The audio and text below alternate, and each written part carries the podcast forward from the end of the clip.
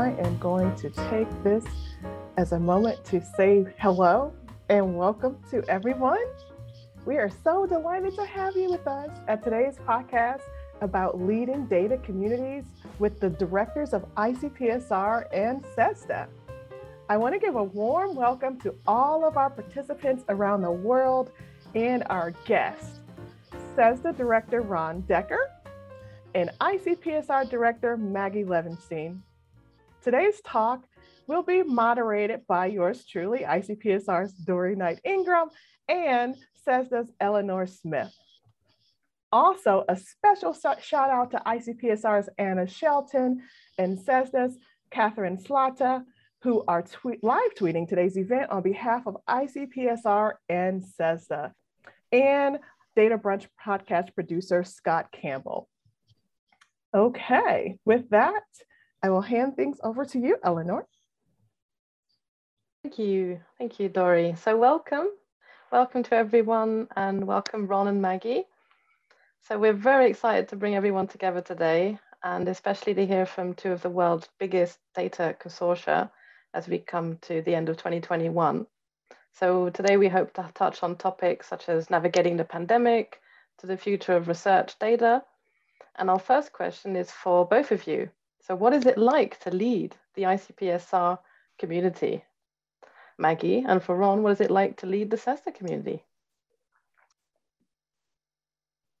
So I forget which of you said you wanted to go first, but I, I'm Maggie. Happy to kind of uh, launch in. I mean, I think the um, I think that I have to say, for me, it it's been it is it's actually really inspiring to to lead the I C P S R um, community, um, both because of the the commitment of the the staff and the and the faculty here at I C P S R, and most importantly from all of the people who are, are members of the consortium and who are um, users of our data around the world. It's really, um, it's really, it's, it's, it is, it's, it's very inspiring just to see people's willingness to share data and to talk to each other about data and to make their data available, and, and their appreciation for how important it is that we have high quality, accessible data to help us understand Um, the world in which we live, and to make better decisions, and just you know give us insights into social behavior, social change, um, and to see that people really value having data and making it accessible to others. And we we care about that here at I C P S R, but we see that every day from our users, both those who share data and people who use data um, at institutions, um, researchers, community members around the world. So that's, yeah.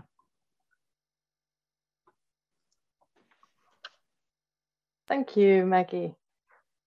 And for you, Ron, what is it like to lead the CESSDA community? Um, besides inspiring, I would say exciting.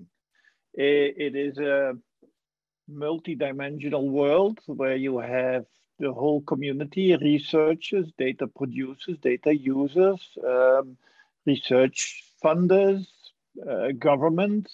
Um, so it's it's a mix of, of different people, of different expertise.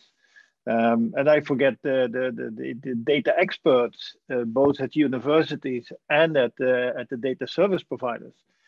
Um, so it's it's a mix of, of various activities. Um, and it's uh, it's like playing chess on, on different tables at the same time sometimes. So it, it yes, it can be busy. Um, for, for me, it's also revealing. Um, I think we sometimes we are in a kind of bubble where we think that data archiving is the is normal, and we have all the facilities. But every now and then I run into to uh, contacts with research communities who, who don't have an archive, who don't know how to set up an archive. And that varies up to communities that want to use artificial intelligence in, in their in their data. So it's it's a broad spectrum, which makes it exciting. And yeah, sometimes um, I question the, the the the lack of rewarding. We we always have to explain why it is important to have a data infrastructure like the social science data archives. I think once you wouldn't have the facility, then you would, within a day, you would see what, what you're missing. If take, take climate data, take COVID data, uh, uh, attitudes, uh, election data. If, if we wouldn't have our data archives where the history of opinions, of, of facts would, would disappear. And that's, that's difficult to show where, what your value added is. It's more, what are you missing once we are not there?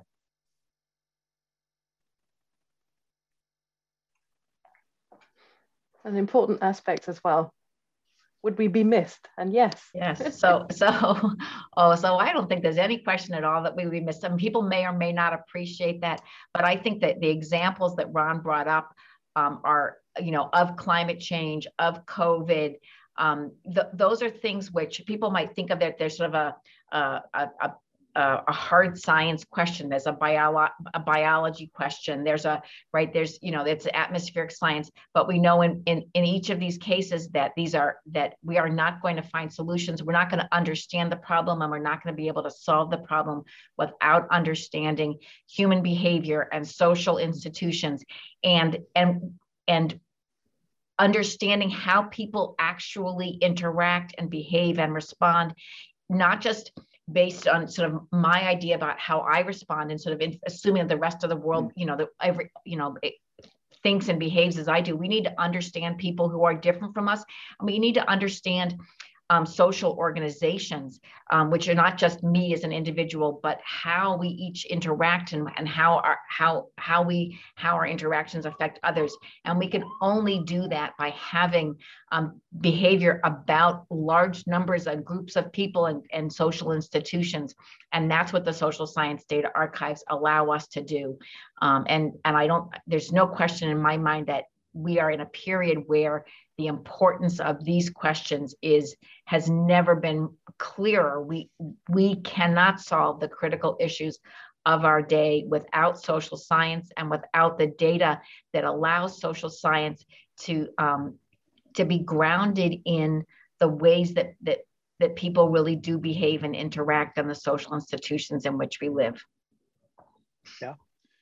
And I think social sciences, uh, sorry for the physics, but social sciences is much more exciting. uh, to, to, to some extent, they, they, these particles are pretty consistent. If you put a charge here, they go that way. Uh, and next time they, they go the same way, uh, unless you change the charge. And, uh, but, but for people, if you ask opinions, and people can learn from, from the results of, uh, of social science. So they, they, they might, next time they might behave differently. And yeah, I know what the physicists uh, will say. Uh, if you go to quantum physics, uh, then it will change, of course. But uh, for, for me, social science is, is uh, yeah, it's uh, much more fun. So talking of fun, the next question for you, Maggie, is what is your happiest I C P S R memory? Oh, my happiest I C P S R memory. Um, I suppose um, uh, I was, the thing that comes to mind first was when we won the twenty nineteen um, National Medal for a Museum and Library Service.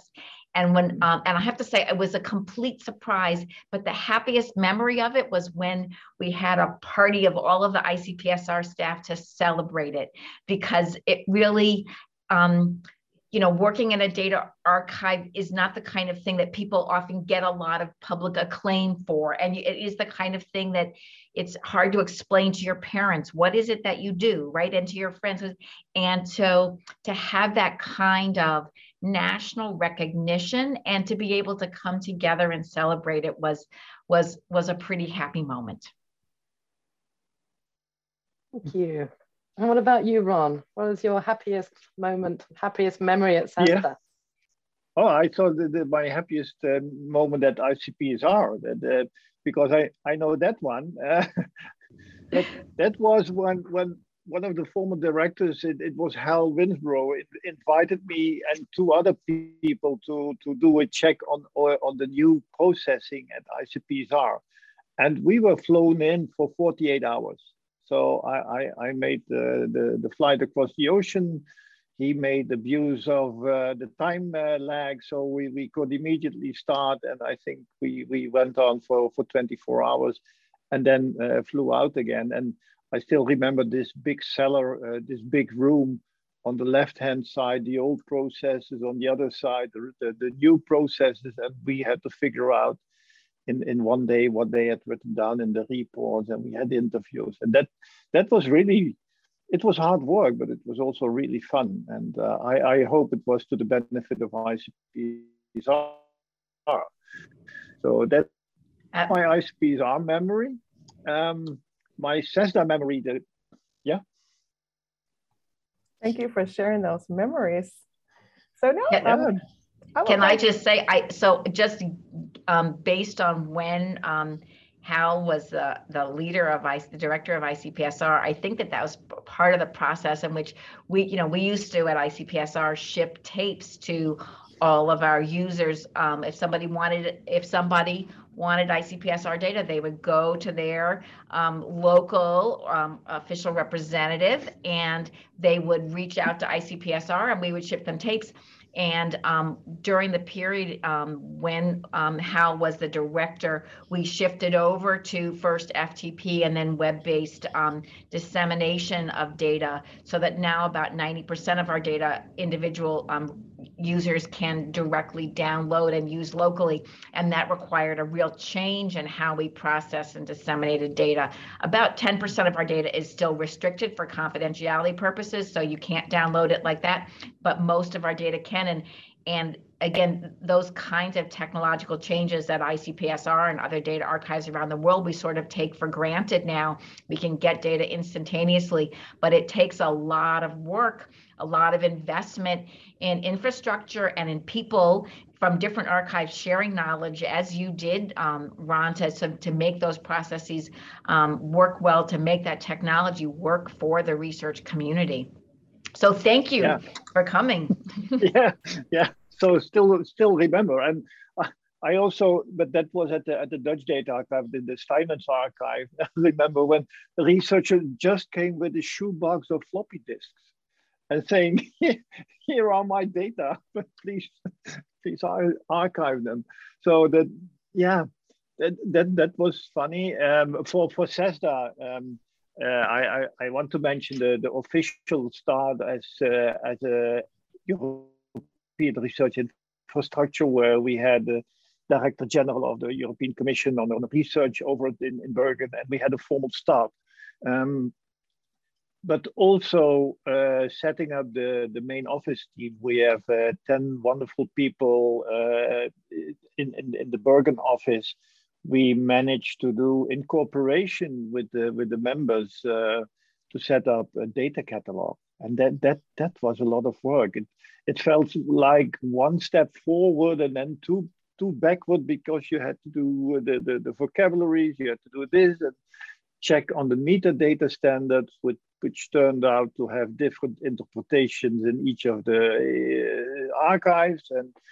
But in the end, we, we manage. And if I see that we, we it took us several years to build this uh, this uh, base platform, but now that we have it, it's, yeah, uh, it's it's very nice to to see what we have accomplished in um, at least in the five, five years that we are uh, official European research infrastructure now. So this was a yeah. perfect, perfect transition. Thanks for taking us down memory lane about tapes and. Uh, the way that data used to be collected. Can you talk about how data are collected now in Europe and the U S A, and how do you see that changing? Yeah, I can, I, I can kick off this, this time perhaps. Um, it's changing in the sense that, um, that, that, that you need to know that CESSDA is a distributive uh, research infrastructure. So we have a small main office in, in Bergen in Norway, but the, the, the primary work is done by data archive, data service providers in twenty-three countries. And each of the country has at least one national data service provider. So they do the intake of, of the data. And um, yes, it's, it's by, by submitting or, or uploading data, but also uh, a, a kind of self-service, where people can submit the data, provide the metadata, and it, it, it's almost an automatic process. So that, that's one. Another trend I see is that um, we have quite some big European surveys, which also start like, uh, like a platform where you can, can join. Uh, we have the European Social Survey, the European Value Studies, I S S P is of course known, uh, SHARE, which is on health and retirement. And you see these European surveys coming up. Uh, so I would say a, a large and, and increasing professionalization of how you deal with data. Um, and, and that takes place in, in different countries, but also over the countries, like the social, the European Social Survey. So it's, it's increasing and it's uh, getting more professional. And yes, we, we offer the, the, the self-service to the, to the researchers. And I think that changes the role of of of the data curators at the at, at the data services. But perhaps Maggie, you you know much more about this. Mm. So I would say, I mean, I think like um, like SESSDA, we get data from many different sources, sometimes from individual researchers, and we have a, a similar kind of thing which is called Open I C P S R, which is really designed for individual Um, researchers to share their data um, immediately. This is usually data that's um, associated with a, a, a journal publication or something like that. Um, we also have data collections that are from large um, longitudinal studies, you know, similar to SHARE, things like MIDAS, the um, uh, and uh, the midlife. Uh, Midlife, I, what the D is for, data in the United States, midlife, I forget. Anyway, um, is one uh, that's, that is a similar study of aging, like SHARE. We um, uh, monitoring the future. These are large, professionally collected survey data. Um, some of it is cross-section, some of it's longitudinal. Um, we also have um, other sort of large-scale um, surveys that that come to us. Increasingly, I think, in terms of the changes, so we so we get those from both individuals and from organizations that are collecting data, and they share their data through I C P S R. In terms of the future of data collection, I would say increasingly we are getting data that is um, not surveys or not just surveys. So we're getting data sets that include social media. It might be social media and surveys, or it might just be social media. Um, data that comes from streaming devices, things that include video. Um, geospatial data is obviously something which is which people are doing new and creative things with. Um, there's much we um, there are a large number of data sets that I would call sort of non-design or found data, where someone has scraped data from a website that has um, you know that's tax data from a you know that's made available by localities, or um, or data from other kinds of administrative sources that's on a publicly available website, and a researcher scrapes that and assembles it into a, um, a, a research data, which they then use and share with the broader community. So I think we're seeing um, a lot more what I would call non-design data. So not a survey that's been designed for research purposes, but researchers using data that has been um, digital content that's been created in some other context, whether it's social media or an administrative function, or, um, or you know, their, the the Fitbits that people are wearing on their wrists, those kinds of things. And researchers take those non-design data and and manipulate them to create a research data set, which then is shared with others. Um, and so that has, that actually does create challenges for how we um, document and make sure that there's provenance that's clear. People understand where those data came from and what the population is that they represent, because they're not designed to sample a, a particular population. So in terms of sharing those data with the research community, there's a there are differences in the standards and the technology that um, goes with the data, but there are also um, differences in what people need to understand as they use um, these new kinds of data. And I think there's enormous potential. We're really excited by those new kinds of data collection. But I think for all the social science data archives are sort of are working to improve the standards and the information so that people are are making good use of those data um, as they as they start to work with them. Thank you. At so now, also, if Dory, if I may, may mm-hmm, add, sure. uh, a trend I see in, in, in Europe is that the official st statistics offices are opening up. Um, even Eurostat, that collects all the data from the national statistics offices, is is now developing uh, not only a policy but also tools to to may provide access to their data uh, for researchers, and um, that has to do. Uh, I think don't think it's it's downloading. It's more lo logging into to their computer, uh, which is another trend uh, that I see, uh, because the data are getting bigger and bigger. Um, And I see um, the, the complexity of the data is increasing. We also have these mixed mode data. Uh, I remember from GESIS where they suddenly they, they had a twin study, and suddenly they, they had also had the D N A and the blood samples. And then, then you have to set up a new policy how to deal with this type of, of data. So it's, yeah, it's, it's getting more, it's getting faster, bigger, and more complex.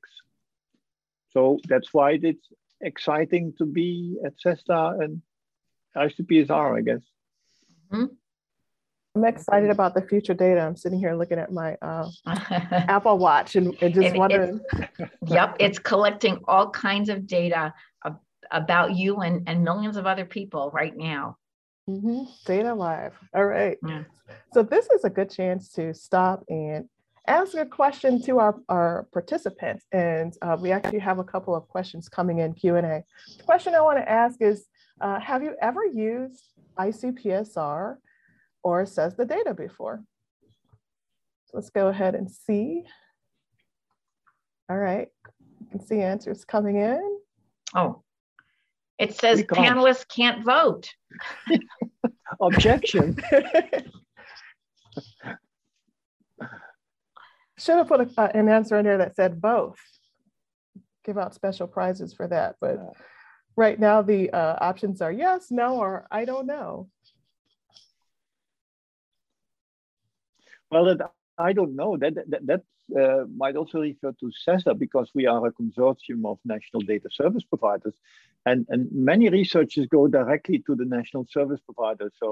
Uh, DANS in the Netherlands, or uh, GESIS in Germany, U K Data Service in the, in the U K, and, and they are not even aware that it's also uh, a, a, a Central European catalog where they can find the data.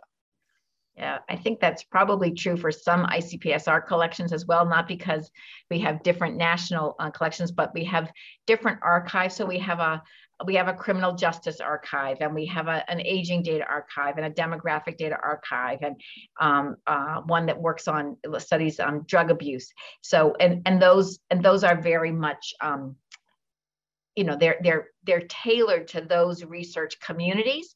Um, and if you look, you can see that those are I C P S R data, that, that those are actually hosted by I C P S R, use I C P S R technology, and you could easily go from theirs to, um, to the broader um, confederated catalog of I C P S R data, but you could easily not know that. Um, Yeah, it actually gets one one thing that I think you've done at SESSDA um, for the Europe for the European data catalogs, and that we really I would love to see us do more broadly, is to allow people to search to start searching at SESSDA and see what's in the European catalogs, yeah. and then see what's beyond that, to come to I C P S R mm. and start seeing here, and then realize that, oh, there's data just like interlibrary loan. For those of you who remember what that is, being able to search more broadly and find data um, through interlocking catalogs. So I think mm-hmm. that that's a goal for the future. Yeah, you, you, you're touching on two important points, I think. One is the quality and the provenance of data. Um, a discussion we have in, in SESSDA is whether we should include uh, data uh, uh, descriptions that are not from one of our members, But then we run into a quality issue because the mm-hmm. members are, are required to have a core trust seal to meet quality standards, to do this questioning on the provenance and the quality of data. And I think that that's an important issue that, uh, that the, yep. where you can say, okay, the, these data have been checked by I C P S R or, mm-hmm. and the other one is on, on, the, on the data catalog. Um, Um, where you, uh, in, in, in Europe, we are working on a European initiative to combine data over, over domains, so with the life sciences, with the environment sciences, et cetera. One of the ideas of the catalog is to do just like Amazon. If, if you search for uh, health or uh, health and retirement data in, in the SESSDA catalog, that you also get a hint that this is in, in another data set that is in... Uh, in life sciences, or in, in, in your example, Maggie, that, that there is a data set also in I C P S R on this topic. Mm-hmm. But that needs a lot of tagging in the, in the back office uh, to, mm. to make these data well, findable. Yep, and th that actually reminds me of the thing you were talking when you were talking about integrating data from the different um, archives across Europe, and how even though in principle they were using the same metadata standards, in practice they were interpreted um, they it, they're and used in different ways. And it's very funny because you know I've said to people, it's not a standard if everybody has their own, right? And I think, but um, but it's very, but it is it is hard actually. Well, as as people in Europe know is um, better perhaps than anybody. Harmonization is an ongoing cha- is an ongoing process. It's an ongoing challenge, and um, uh, and and and and I think it is one of those things where there are just enormous benefits to um, using um, harmonized um, metadata standards in terms of making data fair, making it interoperable, helping people to find um, data and to understand what's comparable in data. But it but it takes it takes a lot of work on the part of the um, data archives around the world to um, to to create that um, that interoperability and to harmonize um, things, because even when we we do adhere to the same standards, um, they they get interpreted um, in somewhat different ways, and certainly over time, it's very easy to have divergence. Thank you. So I just typed into the chat the results of our poll. Thanks to everyone who voted. You'll be happy to know eighty-two percent of our participants have used I C P S R or SESSDA data. eighteen percent said no, and no one said, I don't know. All right, so Eleanor, you want to take a few from the Q and A? Thank you, Dory. Yes, we have a question in the Q and A for, uh, for both of you. How do the growth rates in deposits and downloads compare between I C P S R and SESSDA? And are there any emerging new user communities? So I think we could start, uh, we start with, uh, with you, Ron. Yes, thank you. Very good question. Not because of the surname of this uh, question uh, person, but uh, um, on, to, to be frank, on the, on the growth rates, uh, I don't know, and it's also difficult to to to interpret uh, because when we set up the catalog, we were taking in, in another a lot of legacy. So we started with twenty thousand. Now we are on thirty-three thousand uh, studies that are in the catalog, but that is to main part also because the the the connection with a, a national data archive suddenly work, and then you have plus six hundred studies. So that that that's a tricky one. Um, I like the one on the user communities because that's uh, also in our strategy at the moment. Um, just to give you a brief overview, in the past five years, we focused on, on setting up the core tools like uh, Thesaurus, the catalog, uh, data management expert guide for training, et cetera. And now we are in, in a phase uh, where we can um, reach out to communities. We uh, we do that sometimes in SESSDA project, but also in European uh, Commission funded uh, projects. And what we saw in, in one of our biggest projects is that these communities are knocking on the door of, of SESSDA. And um, they want to join, they want to have expertise from us. Uh, joining is a little bit difficult because SESSDA is organized as a the membership of countries. So formally, it's the countries who are the member, and each country has to appoint a national data archive. So in Germany, it's the German ministry who is the member, but it's GESIS who is the data service provider. Um, and that makes it difficult for research communities to, to join something which is a, a membership organization. We are looking into this at this moment, as we speak, to see how we can um, set up um, uh, M O Us or agreements with these research communities, because I think um, I think researchers are not per se interested in, in searching in a catalog of thirty or forty or fifty thousand. They are they want to search in, in thematic and dedicated catalogs uh, on their topic. And this is something that we can now start thinking of now that we have the, the infrastructure for our uh, central data catalog. But I think reaching out to the communities, and as I said at the beginning, some just want to have an archive. Some want to know how they set up uh, a controlled vocabulary or some, some metadata standards to, to use on their local thing, uh, local database. And um, I think this is getting more and more important. So we are looking for um, not governance structures, but, but for, for ways to connect to these user communities. Um, so yeah, that, that, that would be my first reply. Thank you, Ron. Uh, how about you, Maggie? Would you like to also provide an answer to the question sure. from Harrison Decker? Yeah, so I, so I have no idea um, how to, you know, how, what the comparison is between I C P S R and SESSDA in terms of the rate of growth of, of deposits or downloads, because I, I don't have that information about SESSDA at all. Um, in terms of um, in terms of deposits, I think Ron is exactly right. It's very it would be very challenging to figure out. I mean, we we could. I was I was just looking. We have now I C P S R has over sixteen thousand studies. We had ten thousand studies five years ago, so that suggests you know we've grown sixty percent over the last five years, which we've been around for sixty years. So that suggests a really increase, a big increase in growth rates. But that's as though you're counting each study as one thing, and of course they're not, right? There are some studies that are, you know, long, very large, um, uh, complex longitudinal studies, and there are other things that are one little data set that somebody cr um, created. Um, we also. Um, as we've gotten data sets, I think we have, I don't know, one hundred or so data sets in a COVID repository that came in the last year.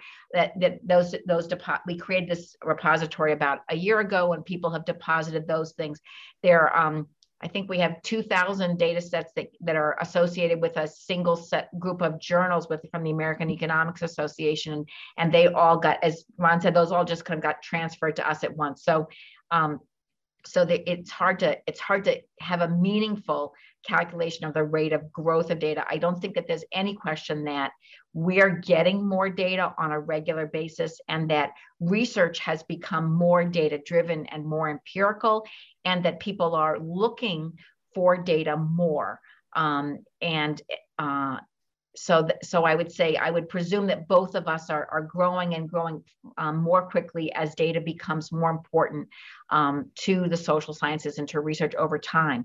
In terms of new user communities, it was interesting how Ron thought about this. So our, our membership structure is different. Our members are um, mostly colleges and universities, also research institutions and statistical agencies around the world.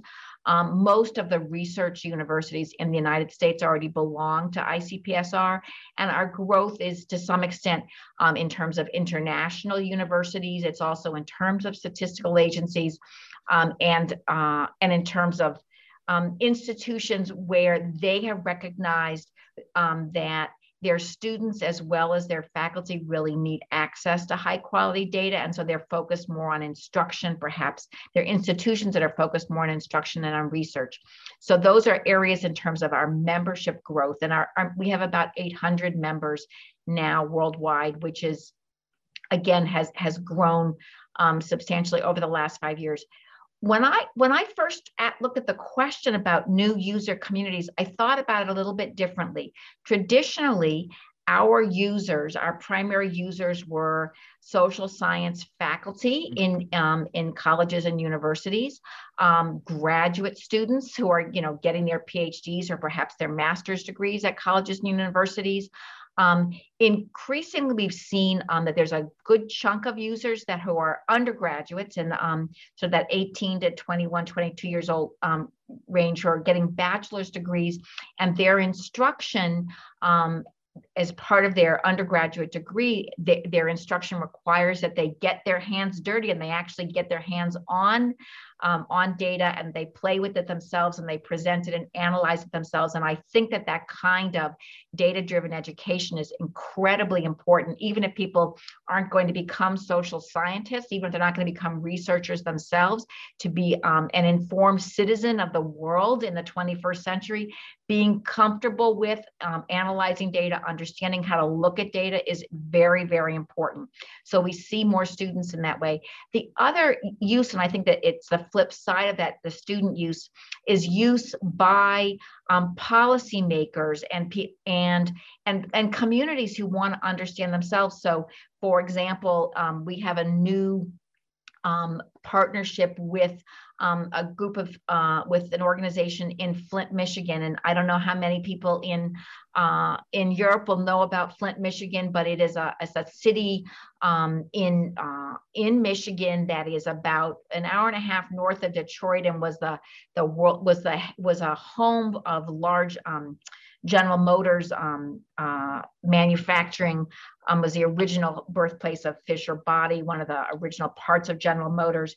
And they, a few years ago, had lead identified in their water supply, and, and had to stop using the municipal water supply for, um, for an extended period of time. And a large number of children um, suffered from lead poisoning. They've been collecting data um, about children who are ex were exposed to lead and the services that they've been receiving. We're making that data available for researchers who want to understand how to um, how to respond and how to improve our the water quality and and and services when people are when children are exposed to lead um, in the future. But we don't want to just make it available to research and experts. We also want there to be data that's available to the community. One of the things, actually, we were talking about this um, before the the webinar started. I think one of the real challenges at, and it, it for data providers and data users is has been this. Um, a decline in trust and trust in institutions. And I think data transparency and access to data can really help um, communities um, increase their trust in, um, in their governments and the information that they're hearing from, um, from news organizations, of the, um, and really improve their ability to participate in, um, in their in decision-making in their communities. So uh, we are, uh, Uh, we're really interested in building, um, making data available to those kind of com to communities that are not professional researchers, making data accessible and giving people the tools to, to work with data so that they understand their own communities and are empowered to uh, participate in decisions about them.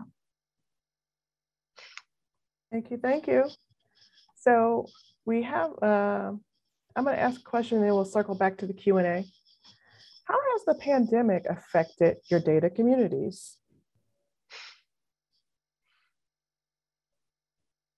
I know where to start. Yeah. So Ron, I don't know if you want to talk about that first.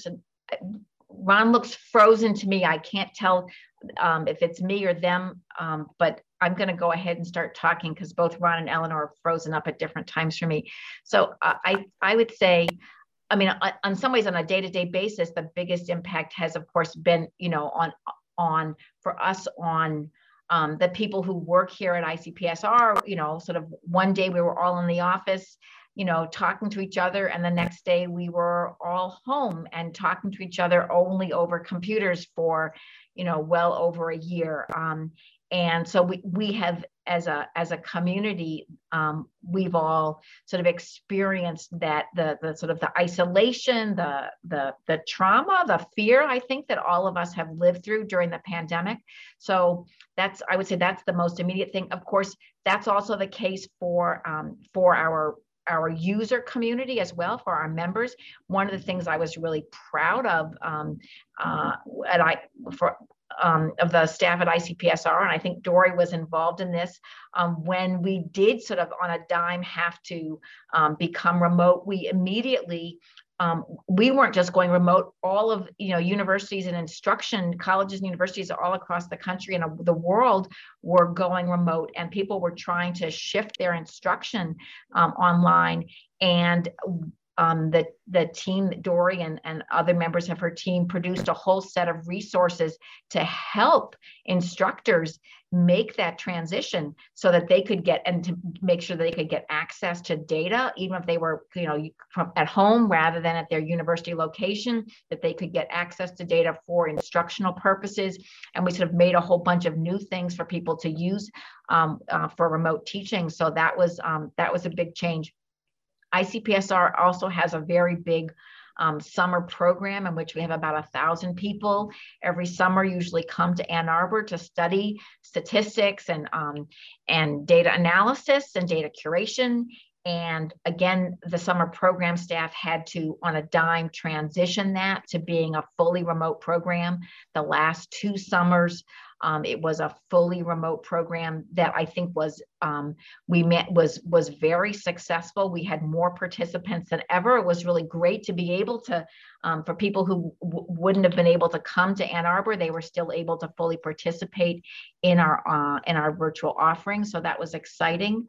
Um, Uh, we do just, I don't think this is an official, I don't think we've made a, an official public announcement, but in case you're wondering, we are planning to have um, uh, an in-person uh, program for the I C P S R summer program next summer, but we will also have um, virtual options. So people who can't come to the, come to Ann Arbor will still be welcome to participate, but we are also trying to, um, re, to, to resurrect, to recreate Um, the, the feeling that we had, the community that we had of people, of learners coming together um, in Ann Arbor. So we will try to do both of those this summer.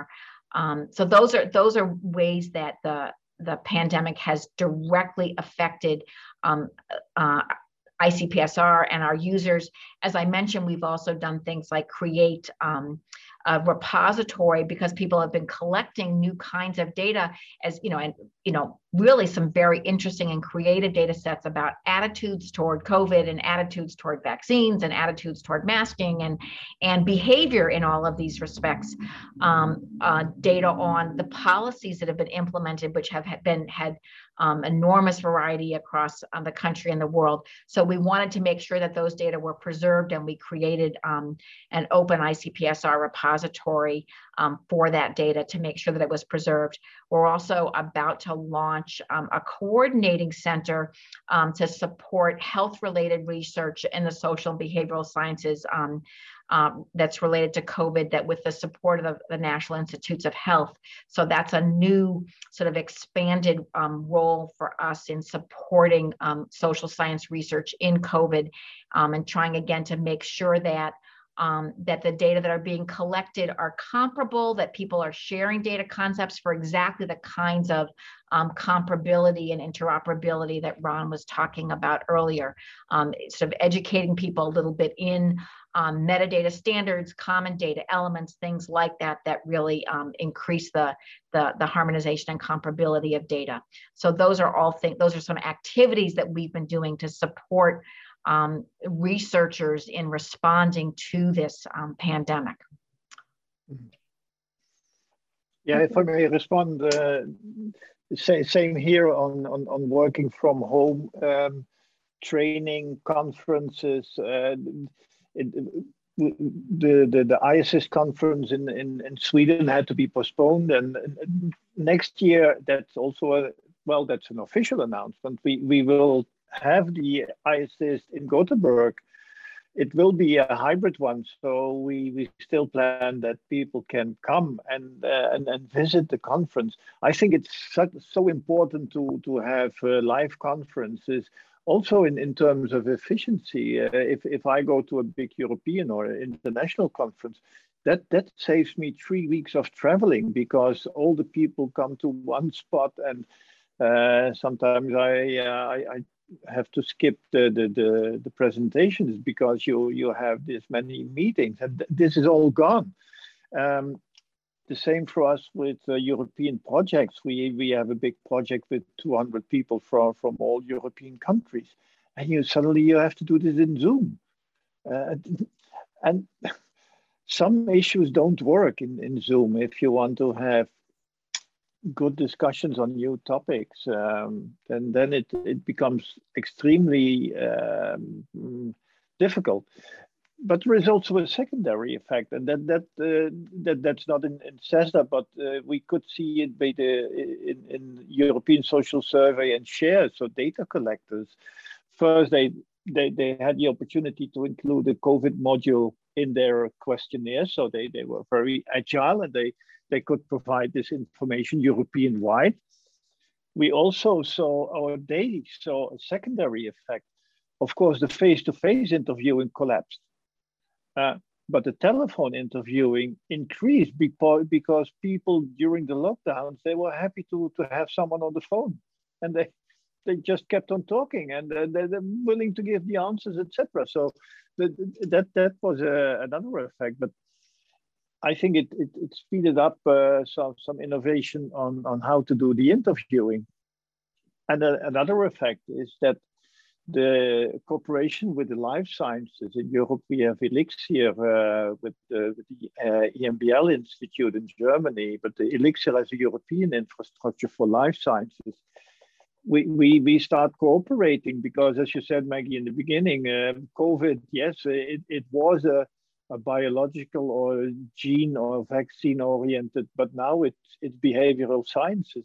And you, you have to connect these data. And we are now setting up uh, projects uh, with the life sciences, but also with environment sciences to, to get the geospatial data. So it influences the way we collect the data, and it influences the way we prepare and combine data.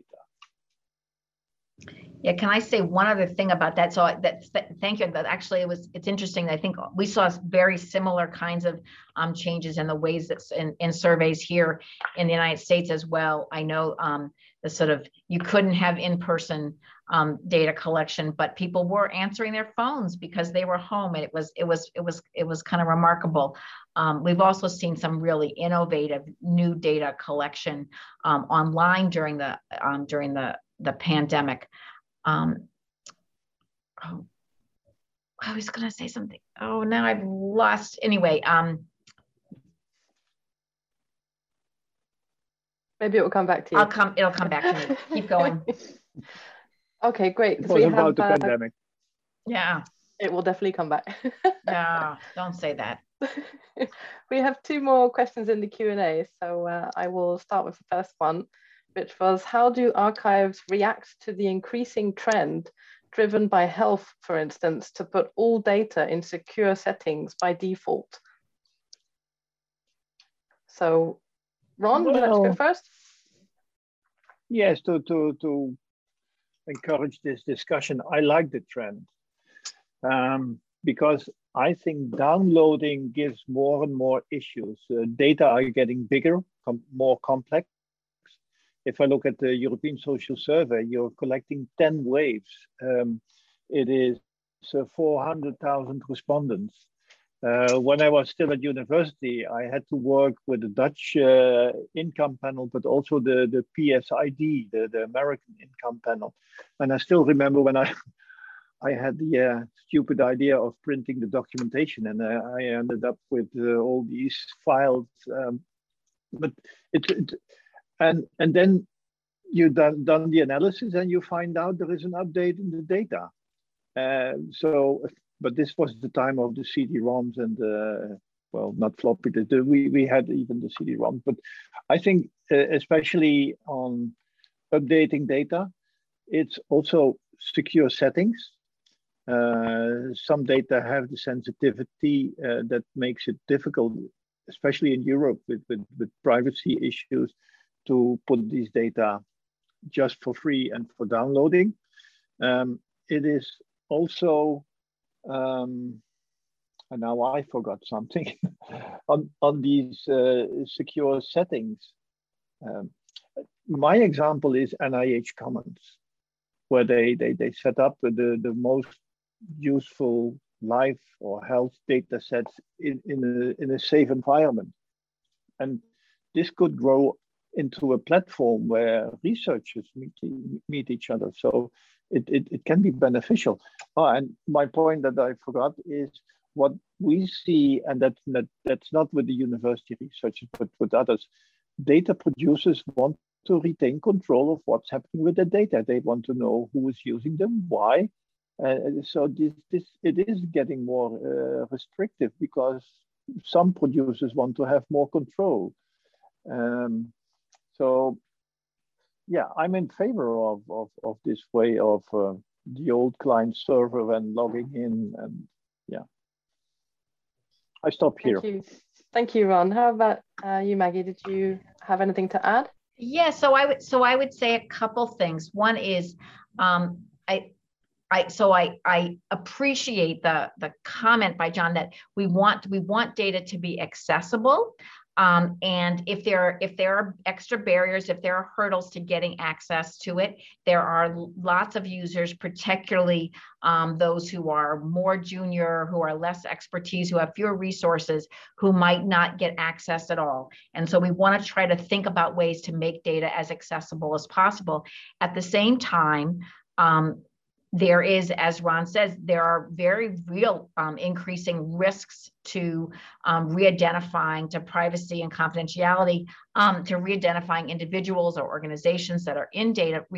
In data, um, that's partly because, um, as the as the question um, indicated, because we include increasingly are having health data integrated with social science data, but it's also because there's so much data out there in the world about people. So if you if you let people download data onto their own computer and they can combine it with other things that are out there, it makes it much, much easier to re-identify people.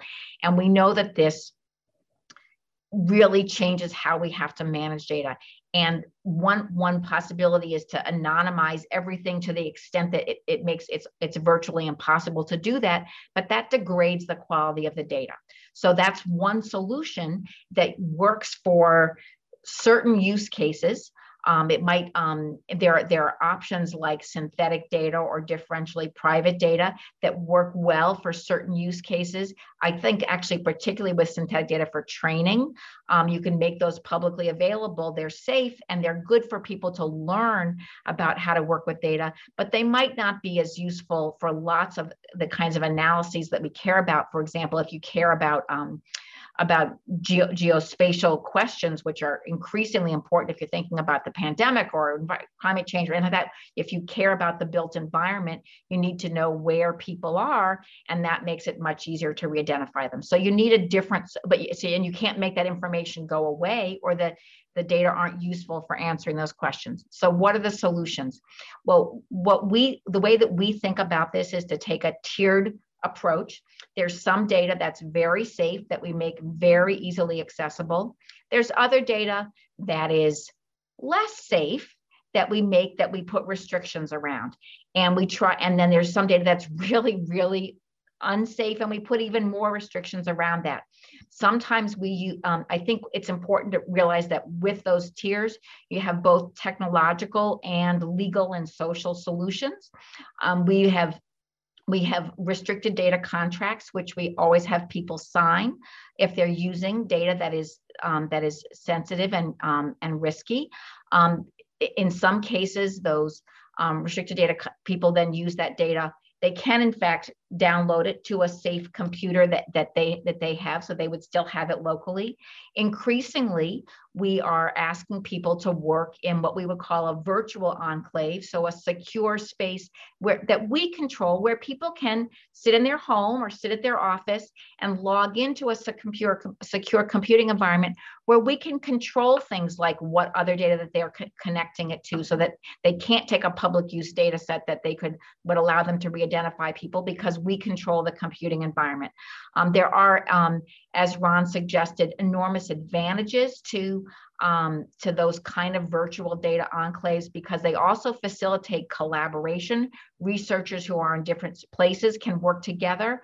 Um, you can even create um, and um, uh, communities around research, around um, data sets, as the, the, in the United States, the Federal Statistical Research Data Centers are um, have bring together in physical locations around the country, people who are using um, data that's housed in Washington, and they and they connect to it virtually, but they actually get to meet and work with other people who are using similar or the same restricted data. So you build communities around data um, through virtual and physical enclaves.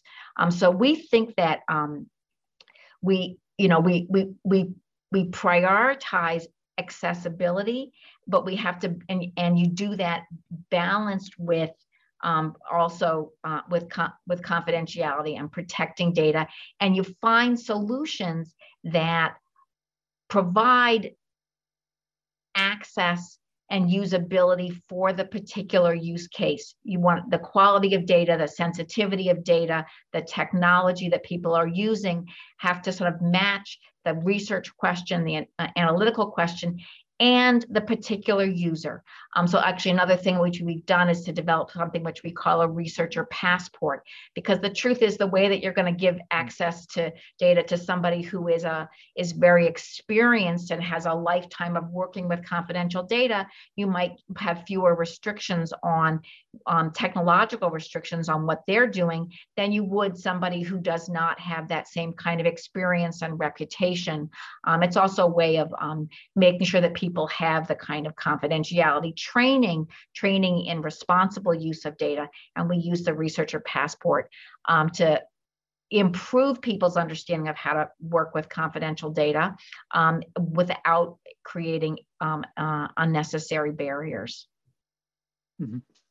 Um, I just remembered the other thing that um, when, when Ron was talking about um, surveys during COVID, I think one of the things that COVID has um, has highlighted is that um, it's important to pay attention to where, to people's workplace when we, and um, especially, at least in the United States, most of our social science data places people in their households.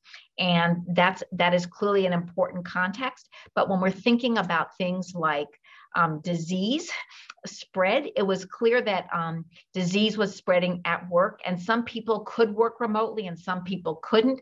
There were some workplaces that were much denser. There were workplaces that had more accommodation, different kinds of things. So I think that one of the one of the important um, steps that we'll be taking in the future is Um, placing people in their work environments. And we've been doing this some with the health and retirement study, and I'm really excited about that work, um, allowing us to analyze people, not just where they reside, but where they work, um, so that we can look at things like the impact of um, of working in an essential job that was that had to be in person versus um, jobs that people could work at um, from home.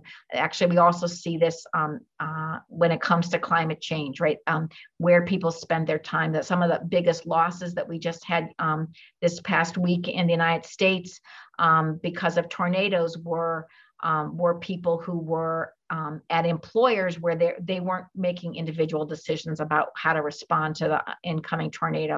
And so those understanding those employment relations and employment locations is really important to understanding um, the, the impact of all of these challenges that we face today.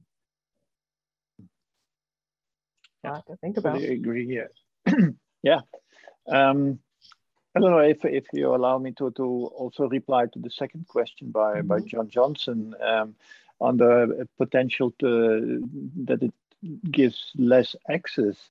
Um, I, I want to highlight uh, or take out, uh, not highlight, take out one, uh, one point on, on this, and that there is a kind of paradox in Europe because uh, research infrastructures are paid by the, by the governments. Uh, and um, That means that you have to provide information about the users and the amount of users. And in a way that, that um, contradicts our policy of having uh, a free open access to, to the data. Because now we, we have to get and keep track of who, who is using our data. And that has, in a way, it has nothing to do with security or, or privacy issues, but we need to collect more information about who, who is using or how many are using. because that, that that's an indicator that research funders or, or ministries understand. Uh, so it's it's a kind of paradox that uh, yes, they promote the openness of the data, but if if we don't keep track on on the amount of users, then we we have an issue in explaining why we have uh, our infrastructure and our facilities. And let, let me be clear, our main policy remains data have to be easily and openly accessible for research. That that that's sentence number one. Thank you. Wow, this has been great so far. We have a uh, lot to think about, covered a lot of ground. The next question is going to be for you, Ron. As someone with over fifteen years of experience in senior management and research policy, policy and research infrastructures in international environments in the Netherlands, Belgium, and Norway, what advice would you give to someone starting out in this field? Wow, that's an easy question, but the answer is a little bit more difficult. Um, I, I would always say follow your heart. I, I, I started up in, in, in labor economics, and then it turned out I like doing data management and, and data exploration much more. And then, and, and then I, I ended up in policy and in European policy. And uh, five years ago, I, I got a big opportunity to, to, to set up the, the, the, the CESSDA infrastructure, which is uh, working on, on a new institute in, in a way, or combining several distributive uh, research uh, facilities. Um, and I think the big danger is that you start extrapolating, uh, saying, uh, I'm doing this now, so this will be my next track. I, I, my next track. I don't think it's, it's linear, uh, but you grab the opportunities, have your eyes wide open, what's, what's going on around you, and every now and then take a step back and look if you're still doing the, the right things, not if you're doing things right, but if you're doing the right things. So that that would be my advice. And and yes, you must have a a, a solid uh, base. So I would start with uh, joining a, a big survey, or have your feet in the mud and and and do the analysis, do do the questionnaires, do the do the coding, um, and then you will see. Then you will see what happens. Maggie, what what would be your advice? Well, I um, I uh, I I like the way you started out. This people sort of have to follow their heart and um and think about what matters to them. I also think it is absolutely true that um that nobody, you know, there's there's there are no like five-year-olds sitting around saying, oh, I think I want to grow up and work in a data archive, right? um, so it, it is it is in some sense it is it's not a direct path. I mean, and um, though I think increasingly there are people who um are are thinking that they want to work with data, that, and you know, that this is sort of thinking about data itself as a as a subject, as opposed to a, you know, I want to be an, an a labor economist, or I want to be uh you know uh, study international trade, or I want to, you know, study um aging, right? I mean, I think that increasingly we do see people who understand Um, the power of big data, or the opportunities of big data, or they're at least mesmerized by the opportunities of big data, so they think about data as a as a direction. Um, so the the um, so, but I but in general, I would say that's not the case, and so it is kind of a you, you know you you you do different things over the course of your life, and I guess some people do. They start off in one thing and they want to just keep doing that forever. Um, but I think Ron and I must have similar personalities in the sense that you like to take on new challenges. And one of the things that's nice about doing this kind of work, um, leading a, a social science data archive, is that you're you're you're integrated. You're working both with researchers who analyze data and with um, the people who work in the archive and who the um, who are creating the data and who are sharing the data. Um, and so there's both. Um, contributing to the research enterprise and, and to and to social advances in social science, at the same time that there's kind of the the, the daily human interaction that um, some some people are happy to avoid, but some of us actually really enjoy, and um, is part of what motivates us. Um, the other thing I would say, and this was what I think what Ron was, was saying at the end, um, that I think is really important, and that is, um, is, is choosing what you do so that it's, you're not just, it, it's not just sort of following a career path or pleasing somebody else. It's thinking about how you have an impact in the world and how you make a difference. And people have very different um, different personalities and different skills. And so there are lots and lots of different answers to that.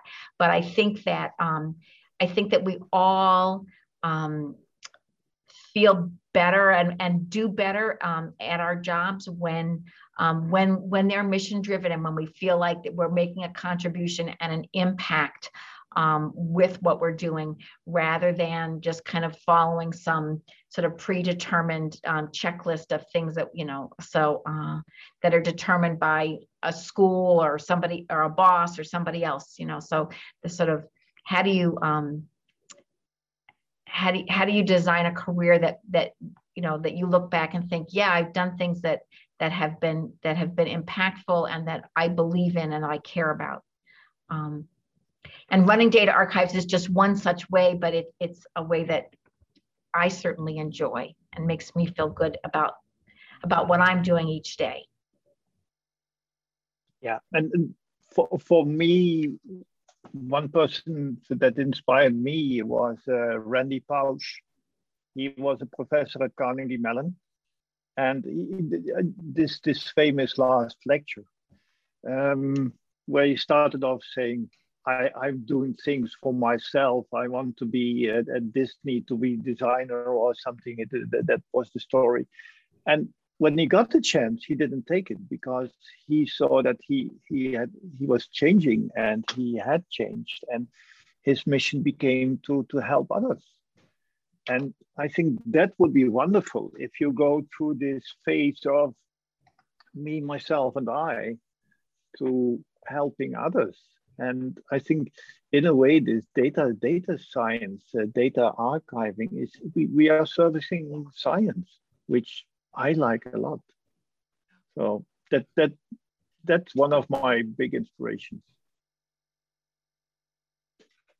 Thank you. Thank you both for sharing. Uh, another question has come in in the Q and A, so I will I will read it out. How are I C P S R and SESSDA tracking or even preparing for new legislative initiatives that are pushing companies to open their data for research? And then there was a, three questions. There was another one after that, uh, which was about responding to trends for data localization around the globe. For example, in Asia, do you anticipate that data localization policies might restrict availability of research data for some regions? If you need to re me to repeat a question, let me know. Who would like to uh, who would like to reply? So I'm happy to uh, it, there's, a, there's there are several different questions in there, so um, but I'm happy to uh, to take a crack at this. So the first thing is, um, I don't think in the United States um, there are, I would say that there are, that there's legislation um, that is really pushing companies to open their data for research. There there is legislation um, that is Uh, that is being considered, particularly with regard to social media companies, about responsible use of their data.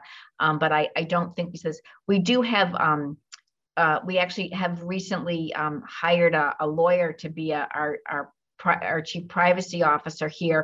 And again, mostly he's, his work is focused on legislation and regulation, and including Um, prospective legislation and regulation and how it affects um, um, data. And so I think that if there were data that was actually encouraging or requiring data sharing by companies, he would, he's certainly the person here who would be paying attention to that. On the other hand, we do see companies are choosing to make available their data, both um, with the research community in some cases and with statistical agencies in, in, in some cases, and we are um, we are we are actually been, have been working with companies that, for whatever reason, are trying to um, make their data more accessible to the research community, to try to make sure that that's done in a responsible way, that they aren't picking and choosing sort of people that, you know, to analyze their data because they like that particular company. We want to make sure that there's that there's ethical access to data. Um, and but there is an enormous amount of data that private companies have. We talk a lot about the social media data, but they're also, for in terms of economics, um, there's there's transaction data about economic transactions, about employment, about purchases and sales, and I mean the supply chain, all those kinds of things. Companies have information about these, and if we can make them available um, for research and for statistical purposes, I think that it would, is enormously helpful. Would really improve social science and um, and the data available to us.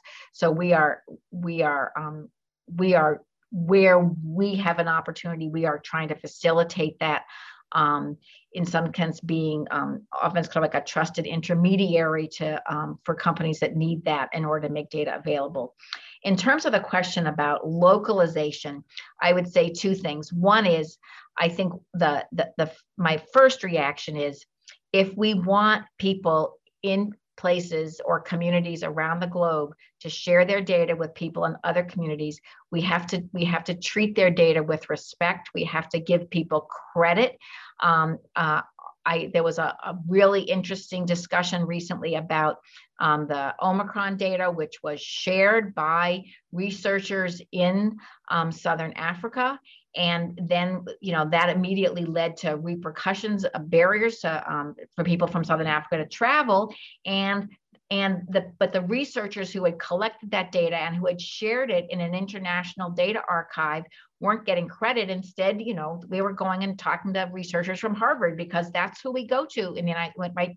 And so I think it's extremely important that um, we give credit to researchers wherever they're from when they do share their data, that we include researchers from um, different from the from the affected communities um, in research that's using their data. We also see this within the United States among Native American, Indian, indigenous communities, that it's that they people that those communities often feel like researchers from outside come in and collect data and study them, and and and they have no agency and no control of that process. So I think that the first thing to do is for researchers to be respectful and inclusive um, of, of communities um, uh, who may not have the same kind of access to universities and computing and, and, and the global stage. Um, and if we do that, then they will be more willing to share their data. Um, that that there is there is reciprocity, and um, so I think that's the that's the that's the key. Now, obviously, I believe in data sharing. I believe in data access. I don't want someone to say, "Oh, you can only get data if you are, you know, if you are here in in this country." Um, on the other hand, I think saying that, Um, particularly for countries in what we might call the global south, countries where there has been a history of colonization or lack of respect, I think saying that local researchers should be part of research, research that uses their data is actually part of how we make sure that um, people who are not from those communities learn to, um, to respect um, uh, those communities that are being studied. And um, So I, uh, we want we want data sharing, we want data access, but I think that we get that by being respectful, by giving credit to um, to indigenous communities, um, by engaging them um, in the research and giving them credit for what they've done, um, both sharing their data and in their research. Thank you. We got a fun question that just came in. If you were the president of the European Commission or the United States of America for one day, what would you do? I want that one. So, no, let, I would start a Manhattan Project for the social sciences and humanities, um, because in the in the in the pace we are going now, it will take forty to fifty years be before we catch up up with, with all the other disciplines. At the same time, you see the Facebooks and, and, and all these platforms, the, the Twitters, they collect our data. They, they know everything. They, they even know what we are going to decide. Uh, decide. They know what we are going to vote. I want back control on, on, on that, that at least in, in a public environment, in a scientific environment, we, we have the same kind of facility. So I, I would make one hundred million dollars uh, available for, for uh, a social science uh, Manhattan Project. And then the day is over, so yeah. I just posed this question to everyone tuning in. What would you do if you were the E C or U S president for a day? See what kind of answers come in. And then Maggie, what would you do? Well, I have to say that the first things that come to my mind are not things that I think about in terms of my um, uh, my role as a leader of a data archive. Um, so they're probably not um, entirely appropriate for this. Um, and, and so I would say, um, I, I love the idea of a Manhattan, um, you know, project, um, sort of a, you know, a, a you know, really investing in um, global Um, you know, national and global um, data infrastructure. Um, another another sort of aspect of that, um, I guess, it's kind of the follow-on to the Manhattan Project in the United States. After we after we built the nuclear bomb, we also invested in education in science, um, because I think that we really we clearly really need more people who understand data. And who and and and sort of having data-driven instruction from the very beginning of you know you know young for young children all the way up. I um I once had heard someone talk about how you know we we train we we prepare, at least in the United States, we prepare math education is um, sort of preparing people to study calculus, and that made sense when what we were when the primary um, Uh, sort of goals were things like building bridges and building in, building physical infrastructure where you really need um, uh, you need you need calculus, and you know we're, we're if we're building rockets, we need you know you need physicists and you need calculus.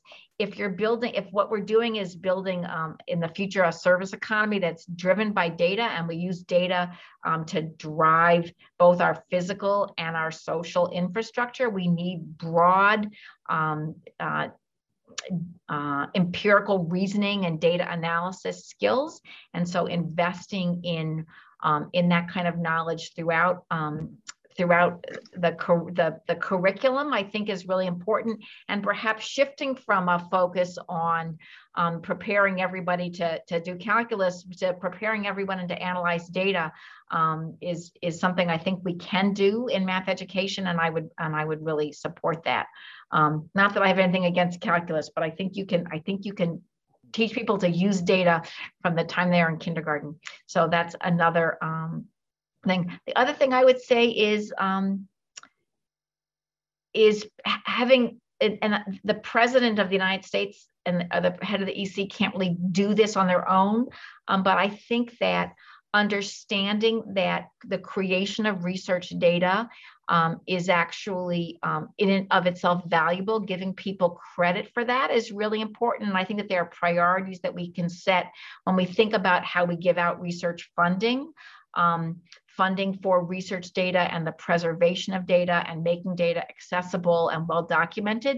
It doesn't sound nearly as exciting as, or isn't um, as writing the new scientific paper, but in fact is incredibly important to um, to the future of social science and to, and to uh, understand the world. So I would say prioritizing um, resources for for high quality data, which is is kind of like your your man your Manhattan Project, but just a little bit smaller in my phrasing of it.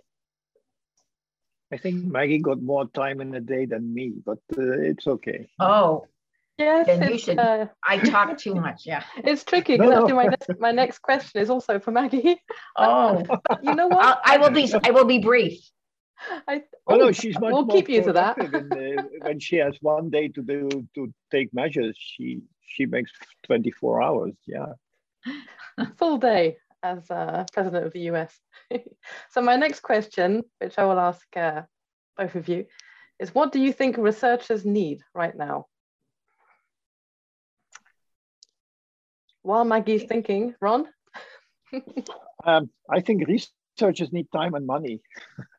But um, if, if you look at, at, at both, um, um, data can and data services can be very helpful. J just imagine if you, you had to start your, the data collection by yourself. That would take months or years to collect some of these data. So it, it, that's the time factor. It's also the money factor. And these, these uh, infrastructures are really expensive. If I look at the costs of the European Social Survey in all these countries uh, every two years, that, that, that's huge investment, which which pays off and gets more, more value as it matures because you have new, new waves.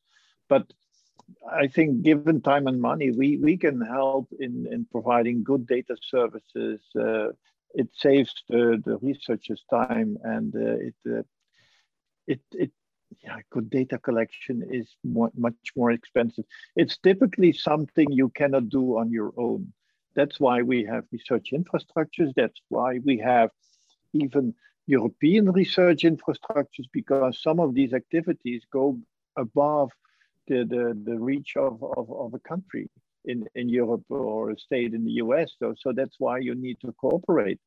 Um, and I, I want to, to then to conclude with the, with the, the South African proverb, alone you go faster, but together you go, you go further.